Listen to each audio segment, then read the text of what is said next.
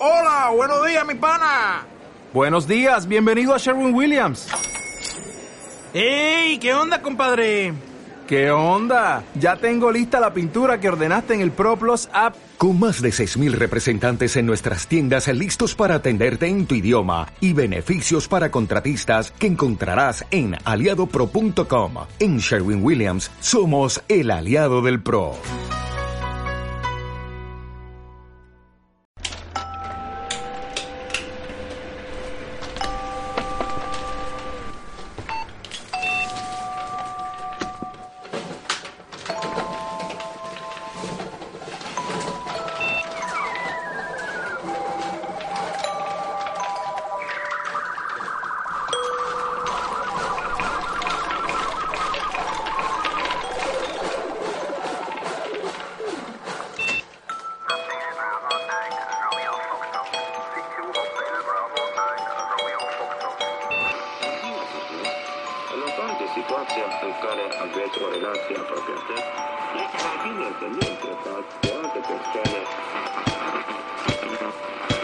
Hola, buenos días. Es Eco Charlie 1 Delta Juliet, que pregunta si está la frecuencia ocupada. Por favor, buenos días.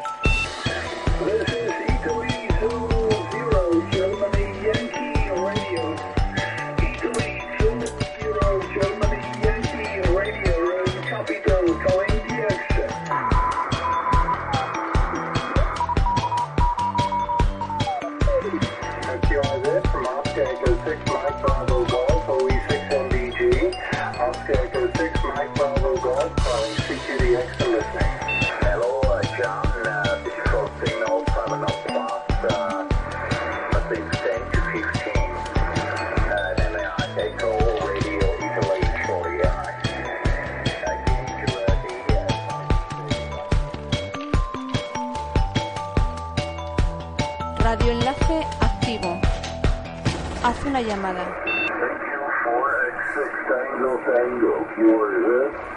Aquí comienza el cuarto de las chispas. El cuarto de las chispas. Hola, veo que habéis traído a los niños. Mejor, porque la afición de la que os vamos a hablar no distingue entre edades, ni siquiera entre fronteras ni entre clases sociales, y es un excelente complemento que enriquece a la persona en muchos aspectos, tanto técnicos como sociales. Pero, por favor, no os quedéis en la puerta. Perdonad el desorden, pero es inevitable que aquí en la mesa el soldador, el estaño, el polímetro, la lupa y otras herramientas compartan espacio junto al ordenador, los equipos de radio, los micrófonos, la llave telegráfica y los auriculares. Aquí a la izquierda, justo debajo de la ventana que nos regala estas espectaculares vistas de nuestra tierra, es donde deberían estar, dentro de los cajones de este mueble que rebosan cables, componentes electrónicos y aparatos a medio desguazar junto a otros que pronto nos servirán para nuestras pruebas. Cacharrear lo llamamos nosotros. En esta pared de atrás, esta pared tapizada de diplomas, tenemos un enorme mapamundi de colores con anotaciones un tanto extrañas, ¿verdad? Justo al lado del mapa de España, que también está dividido en amplias áreas que incluyen en algunos casos a varias provincias. Pero ya os explicaré más adelante qué es lo que significan esas anotaciones. Aquí a mi derecha hay otra mesa con cajones y una impresora. Es el escritorio en el que rellenamos las QSLs. Ah, claro que no sabéis qué es una QSL. Bueno, no os preocupéis. Gracias a Sí Radio os invitamos a descubrir todo lo que rodea a este hobby científico por excelencia y os invitamos a visitar este lugar para hablar sobre radioafición. Bienvenidos y bienvenidas al cuarto de las chispas de Asorapa.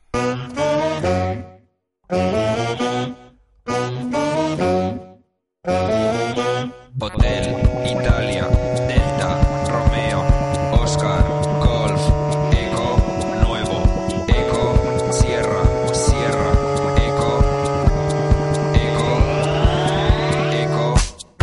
¿Qué pasa? ¿Qué tal? Dejad que me presente. Soy Mr. DJ y a partir de hoy tendremos una cita en Sí Radio con Asorapa, la Asociación de Radioaficionados de Padrón, para hablar de algo diferente y fresco. Algo desconocido para muchísima gente, a pesar de ser una red social que lleva entre nosotros desde el siglo pasado y que ha servido a muchos para adelantarse a la tecnología que hoy todos tenemos en la palma de la mano, gracias a ensayos y experimentos con las ondas de radio. Pero que nadie se asuste, este no es un programa técnico ni gris. Os vamos a hablar de la radio en color, hecha por y para la gente corriente, como tú y como yo. Aunque sí, una gente corriente alternativa, un poco distinta. Pues como os dije antes, muy pocos llegan a entender qué es la afición por las ondas de radio. Y por eso, para que vosotros tengáis la oportunidad de ver esos colores y sentir el calor que desprenden las longitudes de onda, Asorapa, en colaboración con un puñado de colegas, os invita cada mes a visitar nuestro cuarto de las chispas. Resulta obvio que lo primero que tenemos que deciros es qué es la radioafición, en qué consiste y qué puede aportar a la persona. Empezaremos por el final, en qué es lo que te puede aportar a ti que me escuchas la radioafición.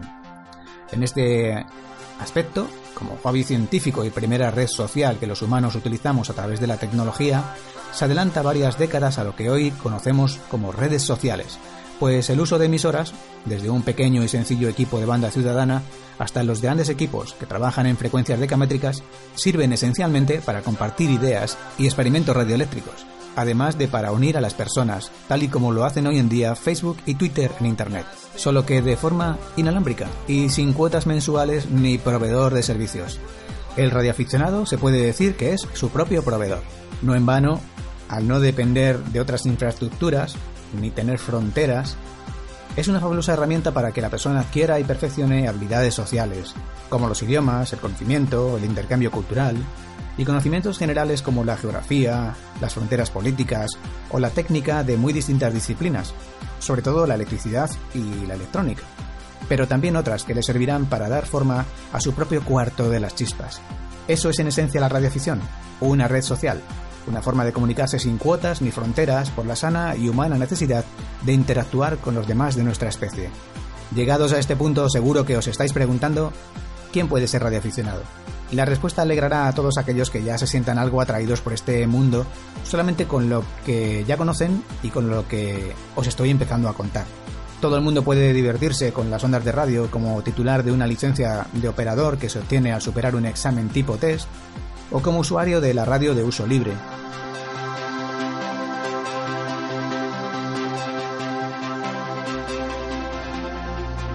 Una de las facetas más importantes que rodean a la práctica de la radioafición es la capacidad que estos equipos e instalaciones tienen para sobreponerse a las adversidades en momentos de emergencia, justo cuando otras redes de comunicación convencional colapsan.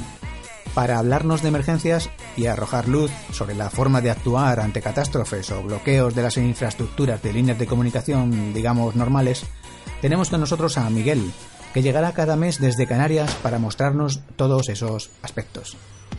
7060, ahí está en la frecuencia de emergencia, con la terrible noticia del terremoto en la Ciudad de México.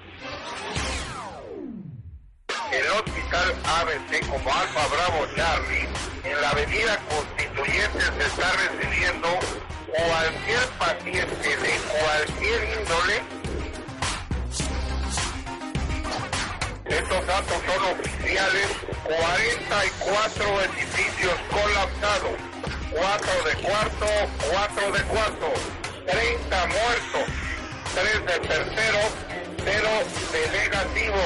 Este reporte lo está pasando prácticamente en vivo el jefe de gobierno de la Ciudad de México. Emergencias. Con Eco Alfa 8, Delta Eco Charlie. Hola, ¿qué tal? Soy Miguel, Eco Alfa 8 Delta Eco Charlie, y hoy vamos a hablar de radioaficionados y emergencias.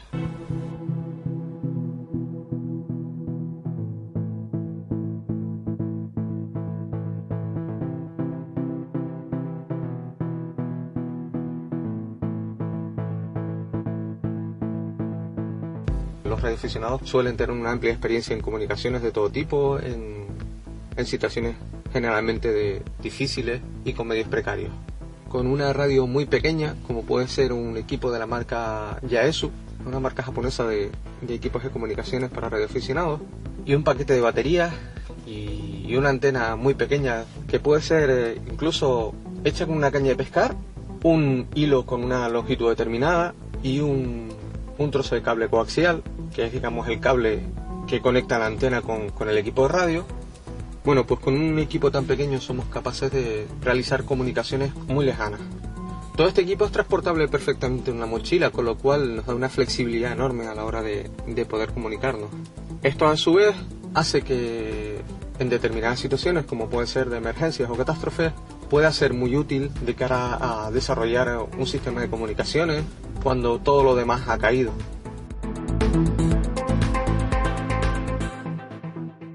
Catástrofes recientes como la de Nepal han puesto de relieve el papel de los radioaficionados de cara a las emergencias de todo tipo.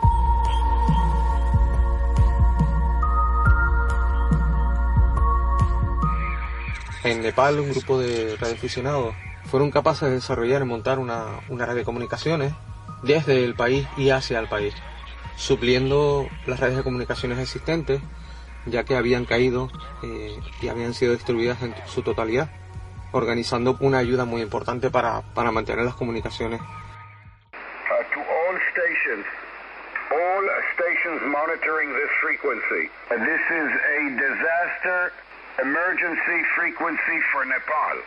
In and out of the Nepalese disaster zone. Please keep this frequency clear at all times. Only emergency traffic. Keep this frequency clear. Thank you for your attention, and thank you everyone for your help.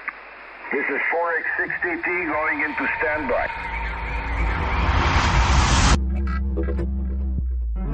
Muchas veces no tenemos muy en cuenta, damos todo por hecho de que, bueno, siempre va a haber cobertura, vamos a tener siempre internet y demás, pero bueno, si nos desplazamos a determinadas zonas de nuestro país, lo que damos por hecho en otras zonas, pues no es tan así.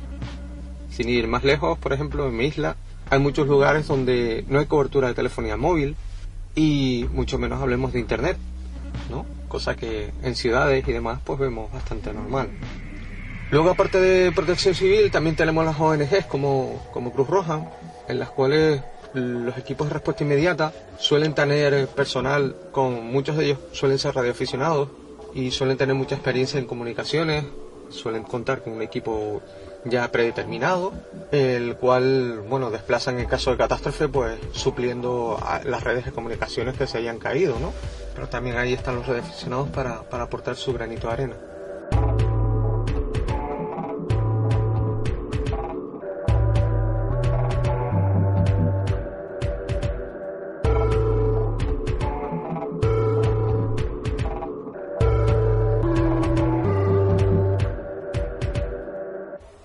Y luego también está la Unión de Radioaficionados Españoles con la ENCOM, un programa que se está desarrollando para una formación, una forma común de trabajar por parte de los radioaficionados, para en caso necesario también aportar los conocimientos y la experiencia de los radioaficionados en cuanto a funcionamiento a nivel de emergencias y demás, mediante una formación y mediante ejercicios regulares para poder, digamos, capacitar a los radioaficionados en este tipo de tareas.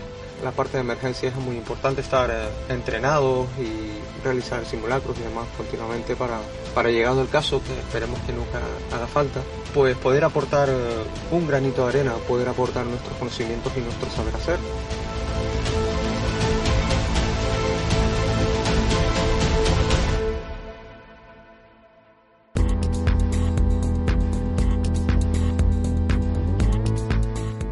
El examen y la prueba de conocimientos que nos permite el acceso a la licencia es solo una parte, ya que el desarrollo de las estaciones, con sus particularidades, cada estación puede ser totalmente diferente a otra, los modos de operación de cada radioaficionado, los intereses de cada radioaficionado suelen ser muy diferentes unos a otros. Por ejemplo, no es exactamente igual una estación de comunicaciones vía satélite que una estación de comunicaciones en HF, en bandas métricas. No tiene nada que ver una cosa con otra, ya que si bien, por ejemplo, las antenas suelen ser direccionales, las bandas de comunicaciones son muy diferentes unas a otras y los medios suelen ser bastante diferentes. En comunicaciones satélite se necesitan rotores para girar las antenas de forma azimutal, pero también en elevación, para que las antenas giren, vayan elevándose, siguiendo el movimiento de los satélites. Mientras que en HF solamente necesitamos una torre que soporte esa antena y un rotor que gire la antena solamente de forma azimutal. Más diferencias todavía es que en el caso de los satélites lleva un software específico para el seguimiento de satélites, mientras que en el caso de las estaciones de HF no es necesario, porque solemos orientar las antenas con un propósito determinado hacia determinadas regiones del planeta. pues eso, un poco, unas pinceladas sobre eso. Espero veros por aquí regularmente y seguir charlando y compartiendo estos ratitos. Así que nada, un saludo y hasta la próxima. Soy Miguel, el Eco Alfa 8 Delta Charlie, desde Tenerife, Canarias. Chao. 7070, ahí está en la frecuencia de emergencia. Con la terrible noticia del terremoto en la Ciudad de México. El hospital ABC como Alfa Bravo Charlie en la avenida Constituyentes se está recibiendo cualquier paciente de cualquier índole. Estos datos son oficiales. 44 edificios colapsados, 4 de cuarto, 30 muertos, 3 de tercero, 0 de negativo. Este reporte lo está pasando prácticamente en vivo el jefe de gobierno de la Ciudad de México. Emergencias con Eco Alfa 8, Delta Eco Charlie. Gracias, Miguel, por esas explicaciones y mostrarnos esa parte tan importante de la práctica de la radioafición. Como veis, tener la capacidad de traspasar fronteras y obstáculos geográficos con nuestra radio puede salvar vidas. Y es que la radio de aficionados se muestra entonces con su brillo más noble y altruista. La ayuda a otras personas. Otro colega, que en este caso aterriza desde Asturias, es Daniel, que se atreve a intentar hacernos comprender el funcionamiento de cosas tan simples como un chupete a las más complicadas, siempre de la forma más directa, transparente y amena, por supuesto. En la zona de confort se está bien, pero si miras en el interior de tu radio, descubrirás un mundo nuevo. Sé bienvenido. Estás en tu casa. Estás en el laboratorio del profesor E.B.A. Muy buenas, yo soy Dani, EB1AG, y esto es el laboratorio del profesor E.B.A. Dentro música.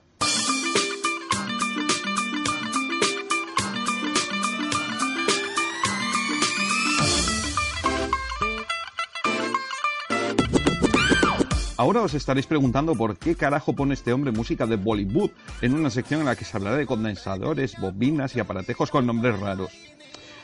La respuesta es muy sencilla, ya que vamos a conocer un equipo de radio, un transductor, ya que es capaz de transmitir y recibir, vaya, lo que normalmente conocemos como emisora. El caso, que me voy por los cerros de una señal. Es un equipo diseñado en la India por Ashhar Farhan, un ingeniero indio, para la redundancia, que vive en la ciudad de Hyderabad, la capital tecnológica de la India, y de hecho la llaman la Silicon Valley de Asia. Bueno, que me vuelvo a desviar del tema principal, y es que el beat, su nombre, que tanto los que sepáis hablar hindú, o como yo, que no tengo ni idea de este idioma y tengo que tirar de Google Translator, comprobaréis que no significa absolutamente nada. Bueno, en inglés sí que tiene un poco de sentido, ya que es algo así como pequeñito, añadiéndole la X al final para darle un aspecto más molón, más radio, más TX, beats. Pero ¿qué tiene de especial esta emisora para que sea mencionada en este gran programa de radio? Muy sencillo, ya que originalmente Ashhar empleó componentes reciclados de otros aparatos, teles, radios, microondas y lavadoras. Y con todos ellos, y sobre una plaquita virgen, los soldó y consiguió emitir y recibir en la banda de 20 metros en modo de banda lateral única, valga de nuevo la redundancia.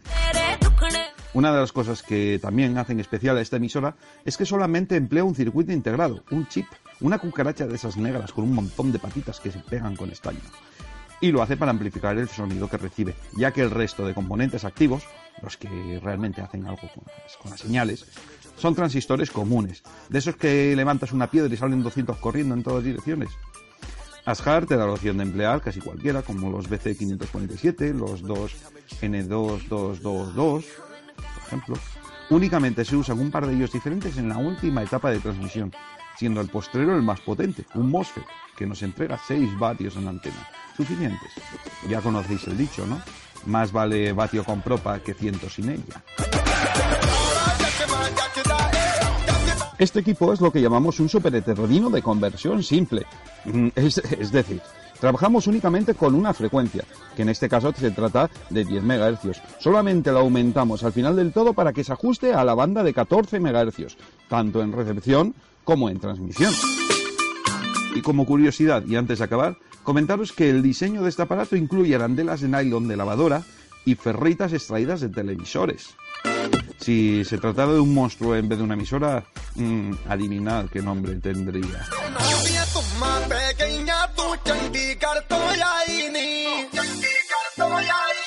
Lo dicho, muchas gracias por atenderme. Suerte.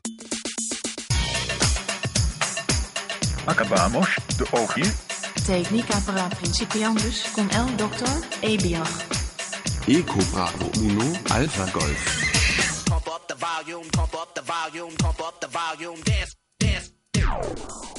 Dani tiene un canal en YouTube llamado El E.A. Show, en el que nos informa de aspectos relacionados con la actualidad de la radioafición, la banda ciudadana y un montón de cosas y curiosidades, cuyo enlace aparecerá en el Facebook de Asorapa al finalizar esta emisión.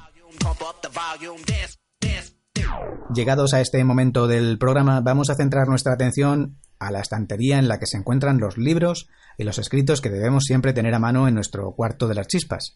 En esta sección hablaremos sobre las leyes que regulan la actividad y de los códigos que se utilizan en las comunicaciones entre radioaficionados, los casi secretos ICAO y el código Q. ¿Qué dice la ley? Legislación. ¿Qué dice la ley? Legislación. ¿Qué dice la ley? Legislación. ¿Qué dice la ley? Legislación. ¿Qué dice la ley? Legislación.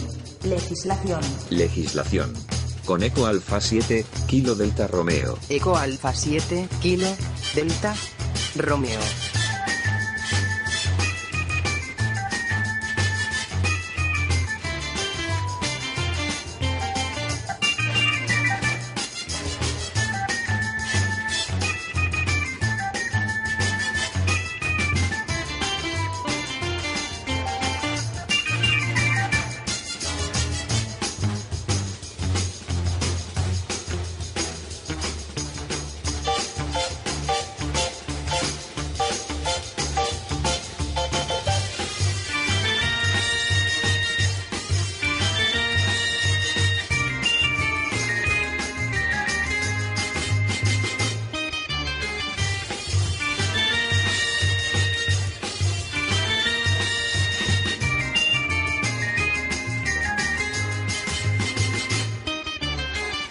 Con Eco Alfa 7, Kilo Delta Romeo.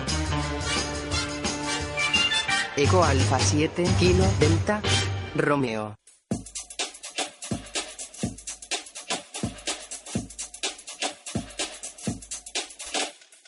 Hola, soy Lázaro Pérez y mi indicativo es Eco Alfa 7, Kilo Delta Romeo.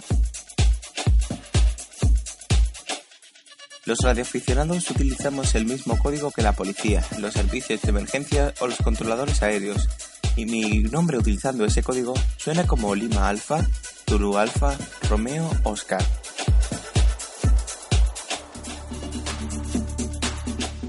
En esta sección os hablaré del reglamento que rige nuestras comunicaciones, un reglamento que debemos conocer y cumplir, ya seamos usuarios de bandas de aficionado, las cuales requieren licencia para su uso, o de bandas de uso libre, como la banda ciudadana o la banda de PMR, que son esos pequeños transceptores que podemos encontrar en cualquier tienda de deporte o en las grandes superficies.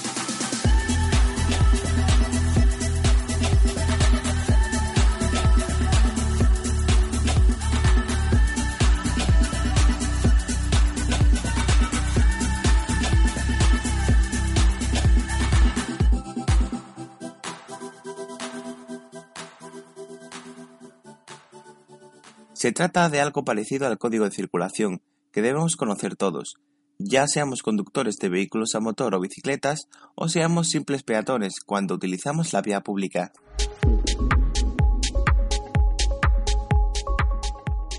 En la radio como hobby es muy similar, ya que, como digo, podemos ser radioaficionados con licencia o usuarios de la banda ciudadana, la conocida CB por sus iniciales, que es lo que el público general relaciona con la radioafición. Son las típicas emisoras que generalmente llevan los camiones con esas antenas tan largas y llamativas.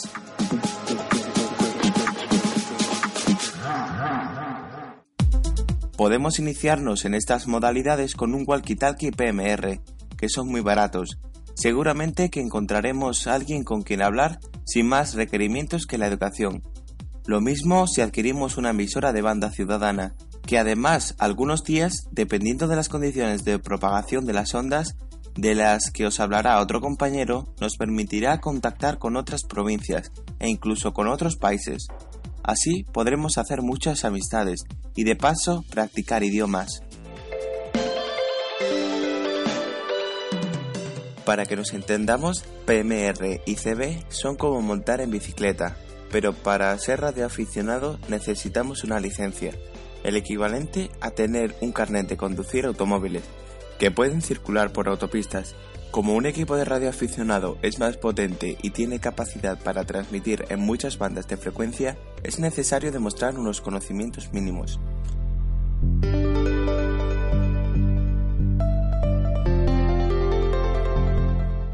Para usar bandas ham, es decir, las que requieren una licencia para su uso, debemos superar un pequeño examen tipo test en la Jefatura de Inspección de Telecomunicaciones de nuestra provincia. La prueba en realidad es muy sencilla, y superarla está al alcance de cualquiera que demuestre unos conocimientos básicos sobre electricidad y conozca el reglamento al que me referí antes. En la práctica, tras el pago de una tasa administrativa de 20 euros, realizaremos el test en un ordenador de la Jefatura Provincial previa cita. Este examen contiene 60 preguntas, de las cuales 30 sobre radioelectricidad y otras 30 sobre reglamentación. Para aprobar el examen, será suficiente responder correctamente a 15 preguntas en cada apartado. Como veis, es muy sencillo.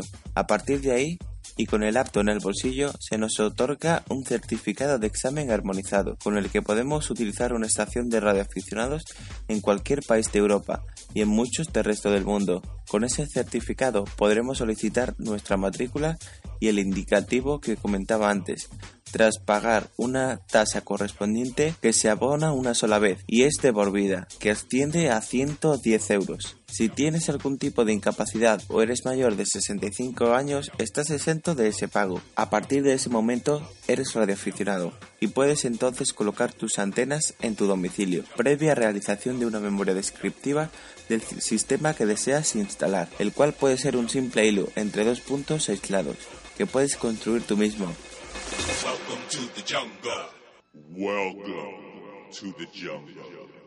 Ya puedes transmitir en bandas de aficionados, las llamadas ham, pero al igual que pasa cuando sacamos un carnet de conducir, necesitarás un rodaje, pues habrás muchas cosas que desconozcas. Nada que no solucione de la forma más simple, escuchando.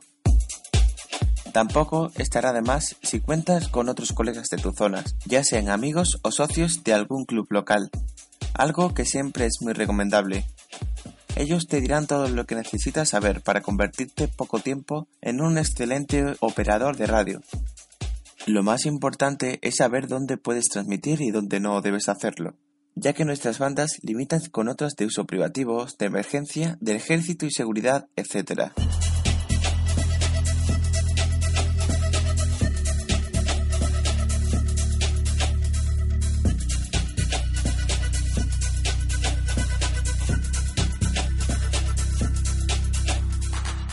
Ahora que ya sabes cómo obtener tu licencia y cómo empezar en las bandas de uso libre, te iré contando algunos aspectos del reglamento y los códigos más utilizados.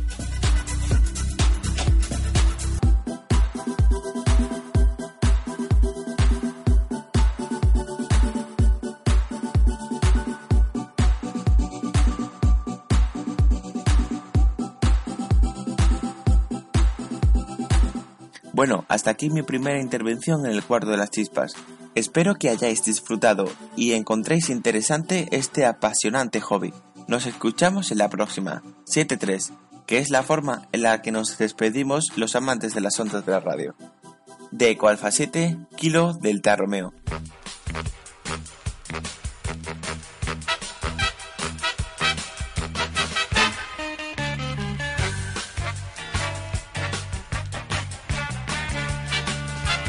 Alfa 7, Kilo, Delta, Romeo.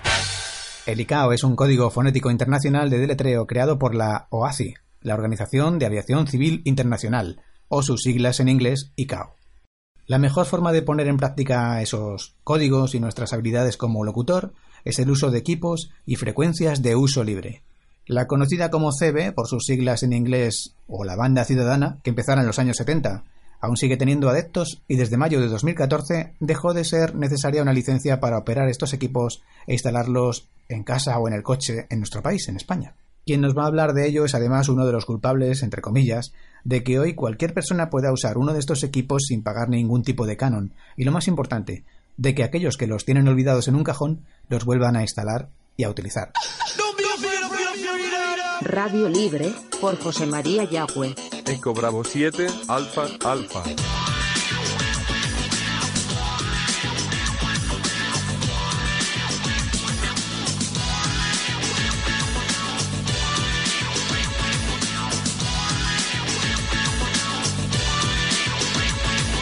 José María Yagüe, de Museo CB.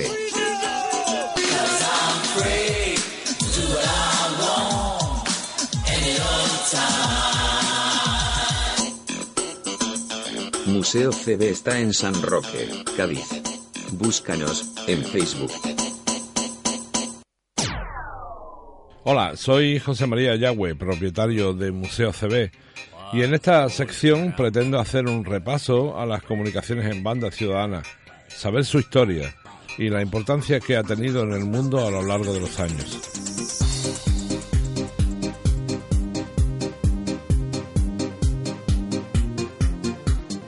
El primer lugar del mundo en el que se autorizaron las transmisiones en banda ciudadana fue en Estados Unidos en 1958. Evidentemente, antes de esa fecha, los 27 megaciclos existían y eran utilizados, sobre todo en Estados Unidos. Se tiene constancia de las primeras transmisiones en 27 en 1933, cuando se hicieron transmisiones experimentales, y en 1938 ya se hablaba de la radio de los ciudadanos.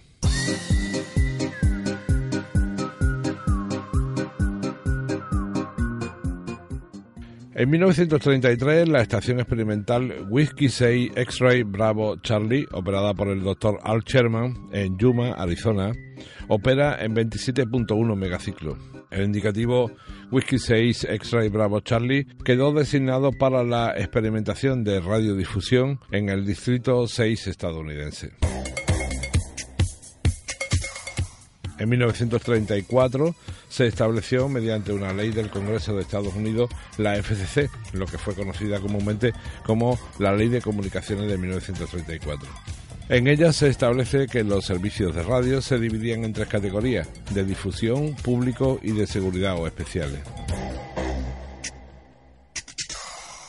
En 1938, y con una enorme visión de futuro, Herbert Brooks, Whisky 9 Sierra Delta Golf, de Port Wayne, Wisconsin, escribe una carta al editor de la revista QST y se publica en noviembre de 1938 lo que se describe como un teórico servicio de radio de los ciudadanos, casi idéntica a lo que hoy conocemos.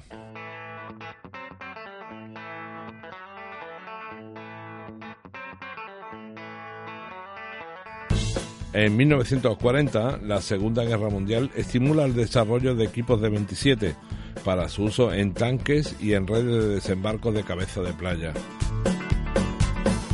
El Bravo Charlie 1335 es un equipo militar a válvulas de 12 voltios y 4 vatios con un peso de unos 11 kilos, que fue un precursor de lo que vendrá en el futuro.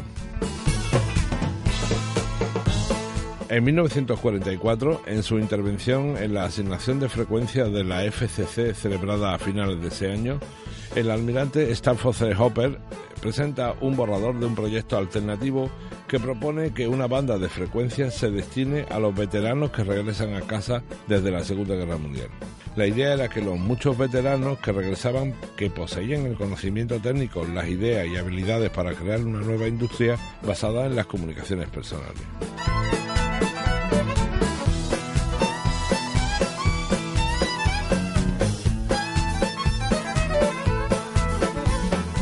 En enero de 1945, justo después de que el almirante Hopper anunciara su plan, la FCC tomó una rápida acción con el anuncio del expediente CB 6651.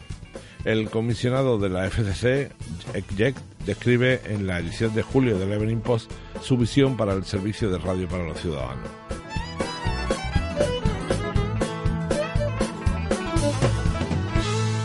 Tras la guerra, por tanto, se comienza a hablar seriamente de una radio para los ciudadanos. En 1946, los médicos utilizan los 27 megaciclos.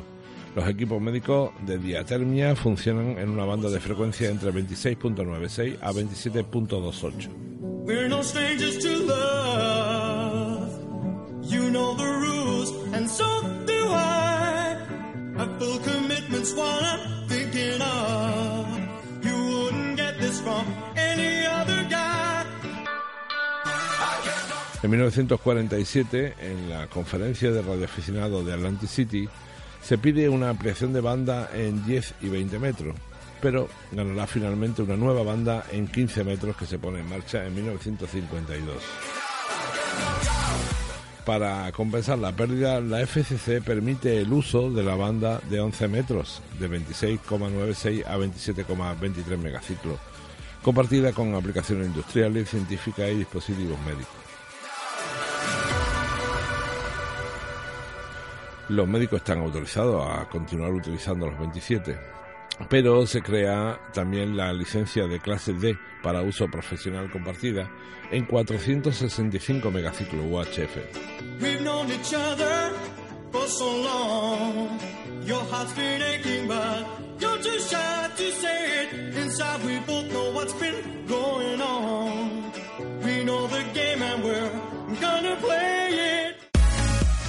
En febrero de 1947, el ingeniero John M. Mulligan, Whisky 2 X-Ray Quebec Delta, usando un equipo hecho en casa por él mismo, fue capaz de mantener una comunicación irregular en UHF a una distancia de unas 5 millas. El 23 de marzo de 1948, la FCC emitió el primer certificado de homologación de equipos que se utilizarán en el servicio de radio de los ciudadanos, en 465 megaciclos. El modelo 100B, diseñado por la Citizen Radio Corporation, se convierte en el primer equipo del mundo aprobado para bandas ciudadanas. Desde el gobierno estadounidense se autoriza en 1948, por tanto, una CB en clase D en 465 megaciclos, que una década después se abandona por su escasa aceptación e utilización. En 1948 se concedió una licencia experimental a la Firestone Tire Company con el indicativo Whiskey 10 X-ray X-ray Delta en 27.255 megaciclos, utilizando dos transmisores de 3 vatios. Sin embargo, los experimentos realizados por Firestone se pierden en medio de los registros de empresas corporativas, a pesar de que puede haber estado probando a los precursores de los modernos equipos de CB.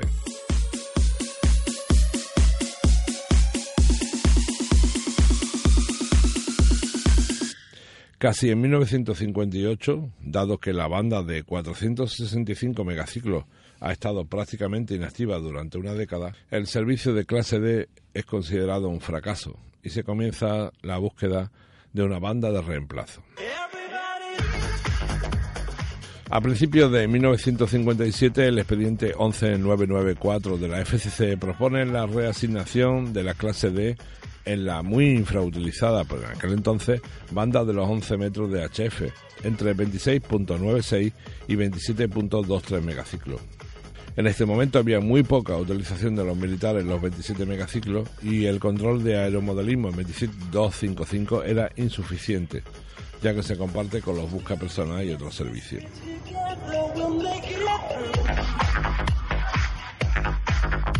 El 11 de septiembre de 1958, la banda de 11 metros se reasigna a la clase D de banda ciudadana. La banda se divide en 27 canales de 10 kHz. El primer canal está delimitado entre 26.96 y 27.97 con la frecuencia portadora centrada en 26.965 y hasta la frecuencia 27.225, centro del último de los 27 canales en total. Se arbitraron algunos saltos cada 4 canales, dando como resultado los canales 3A, 7A, 11A, 15A y 19A. El intervalo de los dos canales entre el 22 y el 23 dio lugar a los canales piratas 22A y 22B, que en 1977 fueron posteriormente asignados a los canales 24 y 25. En marzo de 1959, Donald L. Stone publica un artículo en Radio y TV Noticias que incluye detalles de diseño en la construcción de un transmisor receptor de radio casera de CB. Los componentes, el diseño y las instrucciones de los esquemas están incluidos, lo que impulsa a muchas personas a construirse su propia versión. Este movimiento es captado rápidamente por la incipiente industria y en los comercios se dispone de kits producidos de la noche a la mañana.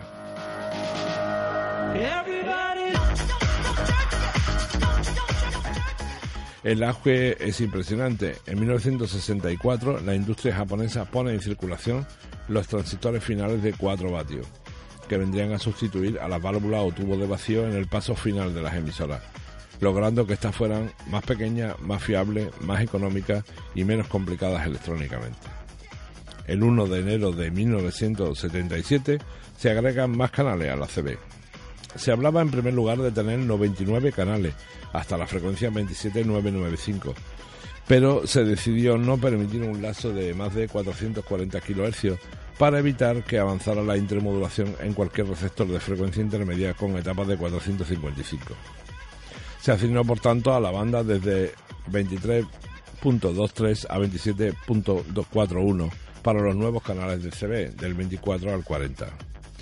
Los canales 24 y 25 son productos de recuperar los canales 22A y 22B, originalmente entre el 22 y el 23, por lo que el orden es un tanto extraño.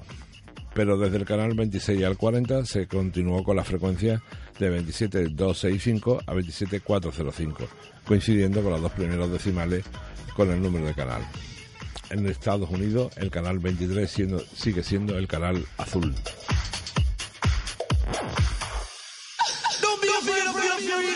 Radio Libre, por José María Yagüe. Eco Bravo 7, Alfa, Alfa.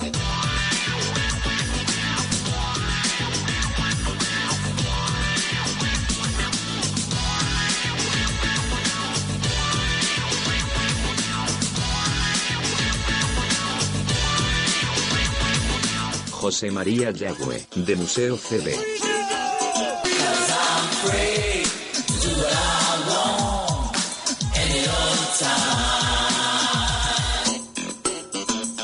Museo CB está en San Roque, Cádiz. Búscanos en Facebook. No dejéis de visitar, si tenéis la oportunidad, el Museo CB de San Roque, en Cádiz. Una deliciosa visita al pasado de la banda ciudadana a través de la colección más importante de equipos de radioafición en Europa.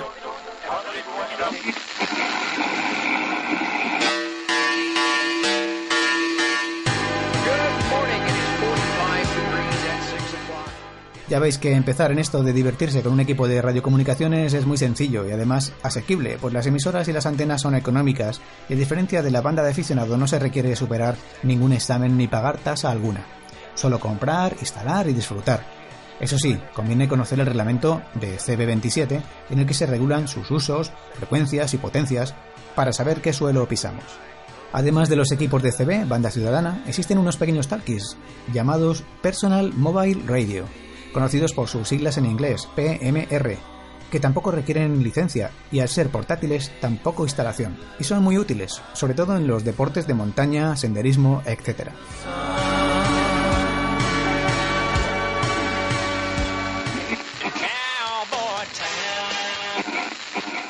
La radioafición no comenzó de la nada como el Big Bang, sino que fue gracias a pioneros que eran casi científicos, que experimentaban con corrientes eléctricas en los albores del siglo XX, en algunos casos con cierto peligro, pero consiguiendo auténticos logros que marcarían un hito en la historia. Precisamente para contarnos aquellas historias nos acompaña Tomás. Historia de la radioafición. Con Tomás Abelgón Vidal.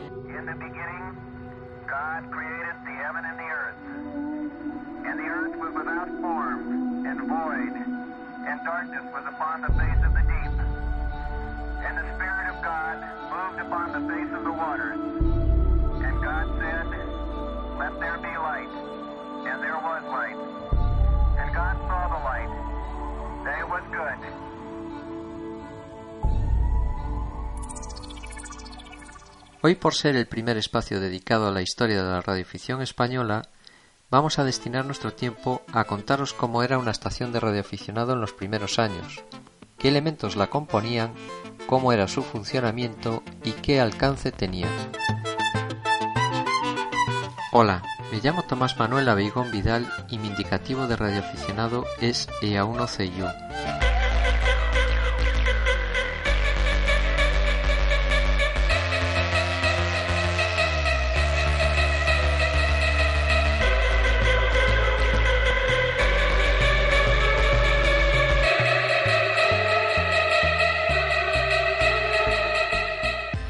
En primer lugar, debemos situarnos en el tiempo, así que os diré que la radio se inventó por el italiano Guillermo Marconi allá por el año 1896. Desde ese momento, muchos fueron los que se interesaron en este novedoso sistema de comunicación y empezaron a experimentar con él y perfeccionarlo, surgiendo multitud de patentes por todo el mundo. Julio Cervera Baviera, considerado el primer radioexperimentador español, fue además autor de un sistema propio de radio que patentó en 1899.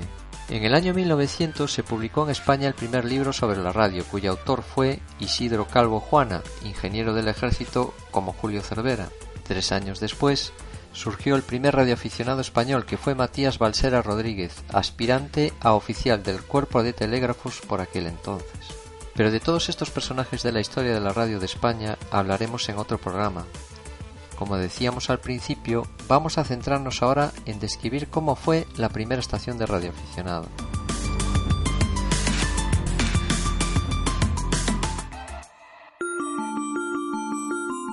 En los albores del siglo XX, aquellos que se dedicaban a la experimentación en el campo de las ondas hercianas lo hacían con 3 elementos básicos: el transmisor, el receptor y la antena.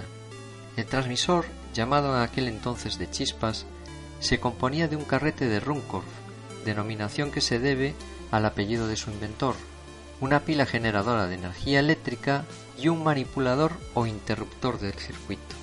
El carrete de Ruhmkorff es un tubo cilíndrico que se arrollan formando espiras 2 hilos esmaltados que conforman el circuito primario y secundario. Al ser atravesado por una corriente eléctrica, genera en sus extremos un alto voltaje. Situados estos extremos a una distancia corta de pocos milímetros, se produce una chispa sonora de color blanco denominada oscilante por ser emisora de ondas hercianas. Si colocamos en medio del circuito formado por la pila y el carrete de Ruhmkorff un interruptor, podemos hacer que el chisporroteo sea más o menos prolongado según mantengamos el circuito cerrado o abierto por más o menos tiempo.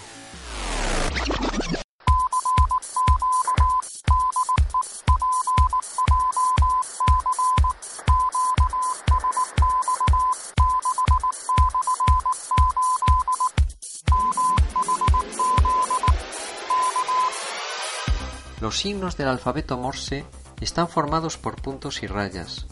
Por eso, las primeras señales de radio se transmitieron utilizando este lenguaje, generando estos signos con la apertura y cierre del interruptor o manipulador de forma conveniente.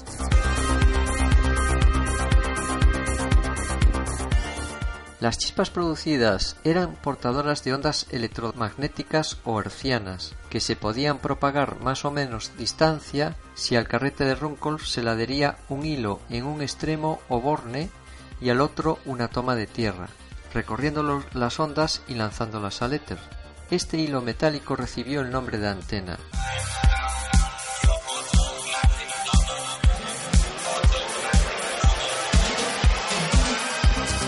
Aunque ya se trabajaba en esta época en la transmisión de la voz por radio, esto no se consiguió hasta algunos años más tarde. Hablemos ahora del receptor.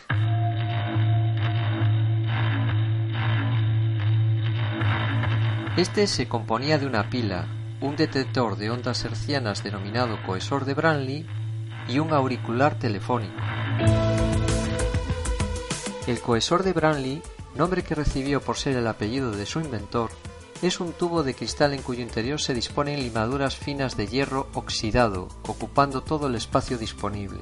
En los extremos del tubo se colocan 2 piezas metálicas que están en contacto con las limaduras del interior. Estos extremos se unen a una pila en sus polos positivo y negativo, formando un circuito en el que se introduce en medio el auricular telefónico.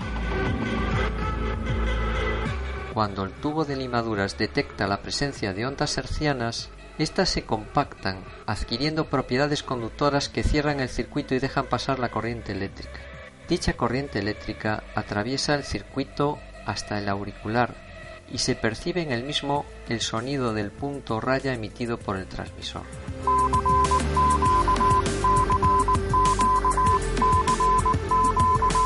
Un pequeño martillo que golpea de forma recurrente el tubo de limaduras hace perder su conductividad, volviendo a abrir el circuito hasta que de nuevo una onda impacte en él.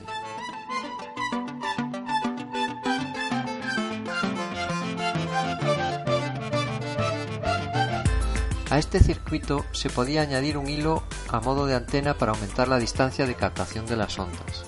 Las antenas utilizadas en estos primeros ensayos fueron simples hilos metálicos más o menos largos, con los que se podían alcanzar distancias de apenas unos cientos de metros.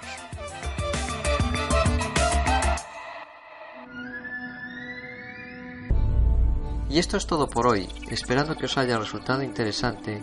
Me despido de todos vosotros hasta el próximo programa con 73 cordiales, que es la forma en que los radioaficionados terminamos nuestros comunicados bilaterales.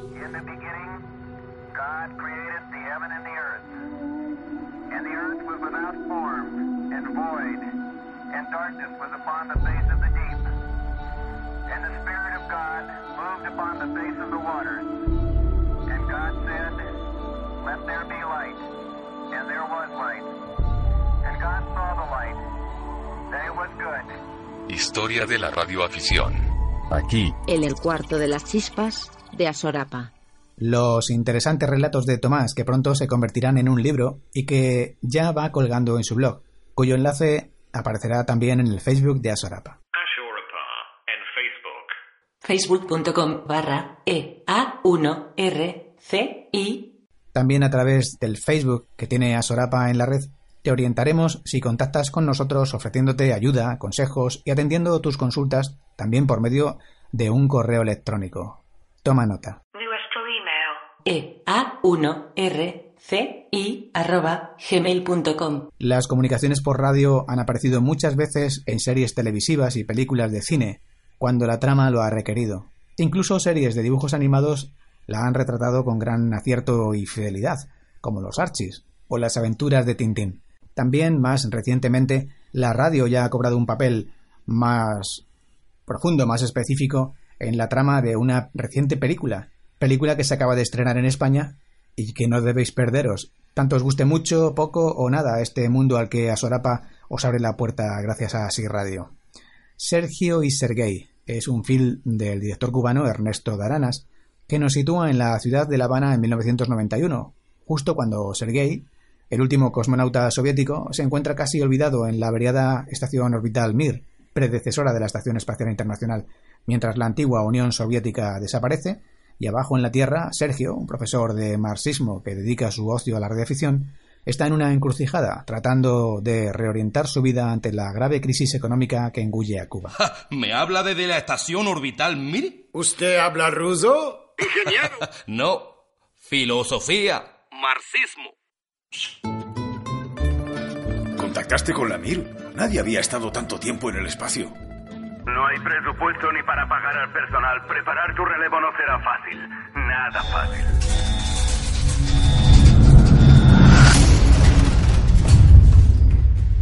¿Y si te quedas sin energía?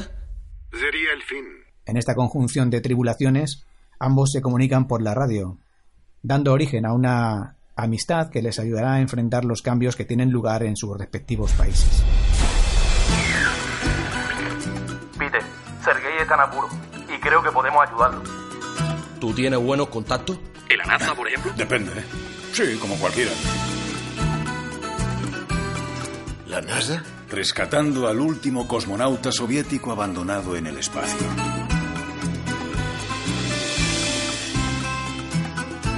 Está bajo investigación. Tú estás en algo con los americanos y los rusos.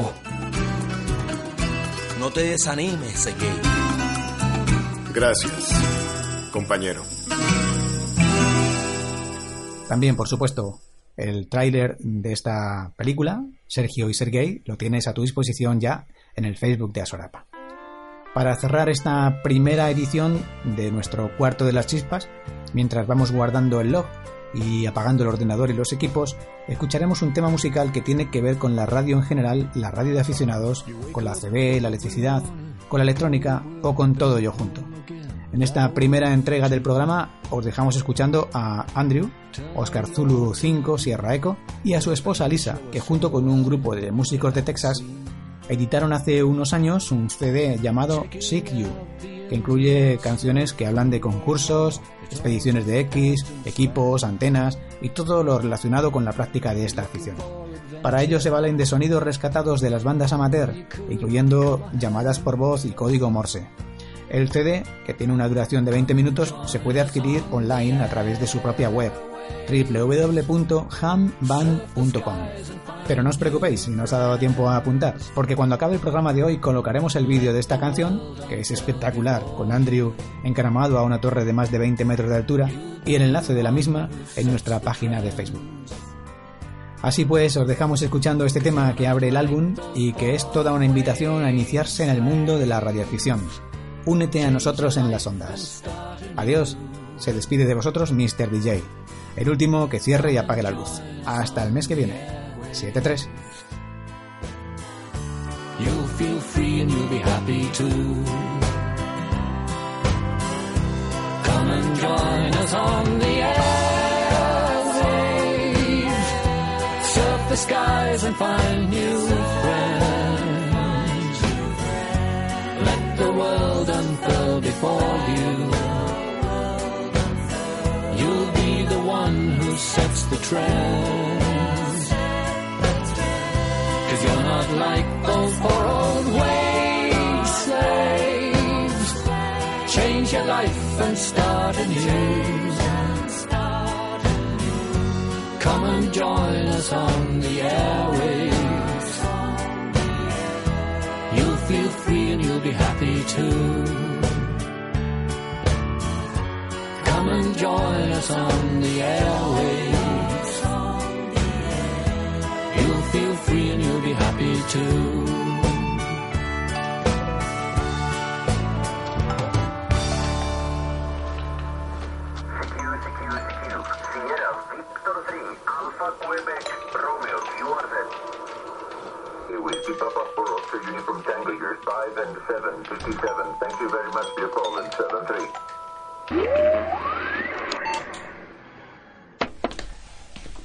El cuarto de las chispas.